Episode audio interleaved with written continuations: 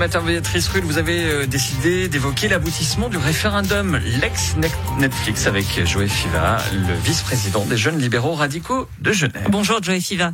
Bonjour. Merci d'être sur Radio Lac ce matin. Donc votre référendum sur Lex Netflix qui est en, en passe d'aboutir. On devrait se prononcer sur la question le treize mai prochain. Un référendum euh, qui aboutit dans les dans les derniers jours du délai. Hein. Il vous reste très très peu de temps. Ouf. Ouf, effectivement, c'était, euh, on va dire, assez short, mais euh, tout n'est pas encore fini. On récolte un maximum, histoire de créer une certaine marge, hein, au-dessus des cinquante mille, car certaines signatures sont sont pas validées, malheureusement.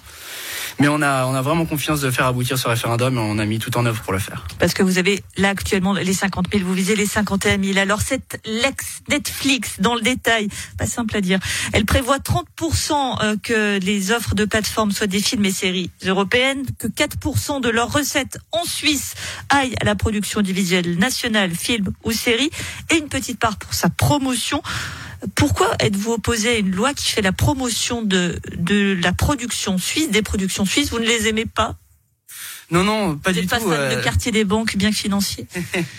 Non, non, nous les aimons bien. Néanmoins, euh, on est pour euh, une société libérale, une société qui nous permet de faire des choix.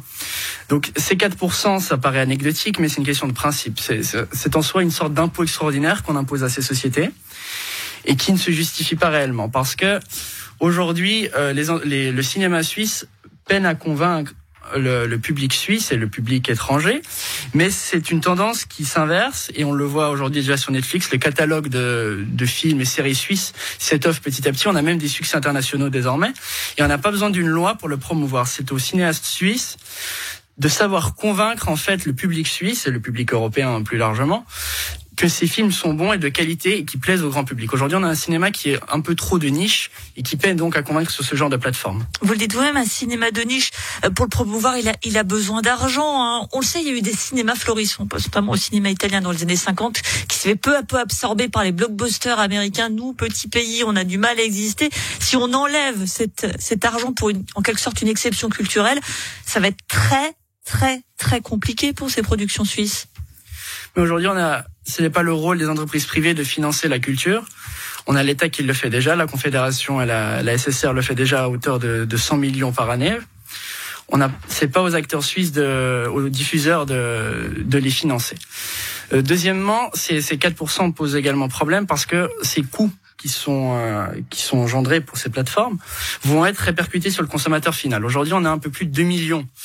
Euh, d'abonnés Netflix en Suisse, hein, donc c'est ça, Netflix marche très bien en Suisse. Donc je prends Netflix parce que c'est un petit peu le, le benchmark du marché. Ça concerne aussi hein, si euh, Disney+, euh, Apple T V, on va, on va tout effectivement, mais Netflix disons est le, le principal. Et mais il en manque aussi. Il manque des plateformes. On a Hulu, euh, H B O qui ne sont pas présentes en Suisse et je ne pense pas qu'on arrivera à les attirer en créant ce genre de, de règles. Et l'objectif c'est quand même d'avoir un maximum de, de, de plateformes, de diffuseurs pour créer une diversité culturelle et créer une concurrence entre ces acteurs. En diversité culturelle qui serait quand même très très très américaine. On va pas se, se mentir quand on regarde le catalogue de, de ces grandes plateformes. Euh, reste tout de même une chose. Euh, ne vous trouvez-vous pas quand même surprenant, voire presque incongru que ces, ces plateformes, vous l'évoquiez, hein, qui marchent très très bien en Suisse, qui se font donc de l'argent en Suisse, ne soient pas taxés en Suisse. On le fait bien maintenant pour les GAFAM, pourquoi est-ce qu'on ferait pas pour Netflix ? À partir du moment où vous, vous avez une partie de votre chiffre d'affaires qui est réalisé dans un pays, vous êtes taxé, ça semble finalement assez logique. Bon, eh bien, euh, les, les, les, il faut prendre en compte le fait que c'est, on peut pas les cibler directement, on peut pas dire simplement. Donc, ce sont des diffuseurs de contenu culturel cinématographique, on les taxe. Euh, c'est plus compliqué que ça. Ils payent tout de même des taxes. Hein, on paye une T V A sur ce genre de produits et autres. Et donc, il euh, y a bien de l'argent qui revient en Suisse.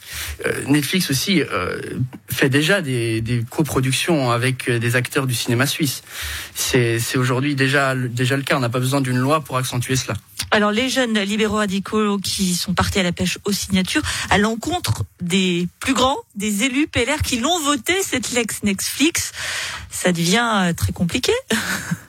En effet, bon, c'est pas la première fois qu'on est en porte-à-faux avec, euh, avec, euh, comment on dit, les, les plus grands, les, les plus avec vieux. les vieux, allez-y. Avec les dire. vieux.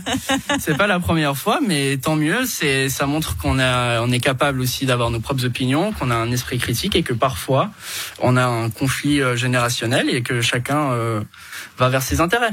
Vous voulez dire qu'à l'image un petit peu de la jeunesse socialiste, vous êtes plus radicaux que les que les libéraux radicaux euh, seniors ? Généralement, oui. Généralement, on est plus libéral qu'eux, effectivement. C'est la fleur de l'âge, c'est c'est la passion de l'âge. Et on se la naïveté d'être... Je ne pense pas, de la... peut-être pas de la naïveté, mais disons, une... on est plus libre, on a moins, de... on a, on n'a pas vraiment d'agenda politique aussi euh, aussi important que le parti maire. On peut se permettre d'être un petit peu plus franc et un peu plus direct. Et donc ça passera également par cette Lex Netflix qui est donc quasiment en passe d'aboutir. Merci beaucoup Joël Fiva, je rappelle que vous êtes le vice-président des Jeunes Libéraux Radicaux Genève. Merci d'avoir été sur Radio Lac. Merci.